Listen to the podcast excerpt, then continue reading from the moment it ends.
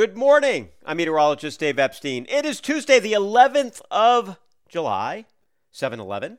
Uh, this is our weather wisdom for today, and we've got some sunshine back. All that rain of yesterday. Boy, Vermont, some of the worst flooding they've seen since Irene back in 2011. Just incredible that flooding also taking place the day before in eastern New York, across the Hudson Valley, West Point getting particularly hard hit, and uh, parts of southern Vermont around the Okemo area, for example, just really seeing uh, terrible amounts of rain and washing out roads around Route 100 down towards Jamaica. If you know that southern part of Vermont, uh, again, really bad. Some places are going to be impassable for a little while here until they can really uh, recover and fix things up. But for us, it's a mostly sunny day. We're in the mid 80s.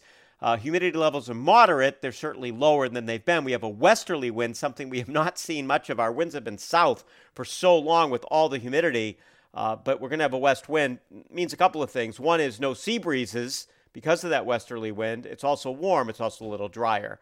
Now tonight we're 65 to 70, not bad uh, with humidity, but it's definitely noticeable. It's not going to be super dry. It's certainly not crisp. Wednesday, sunny, hot, temperature up near 90. I'm, I'm thinking Boston could nudge 90 on Wednesday. We have not seen 90 at Logan Airport. We've seen it, you know, downtown Boston, but we haven't seen it at Logan Airport, and we, we might on Wednesday.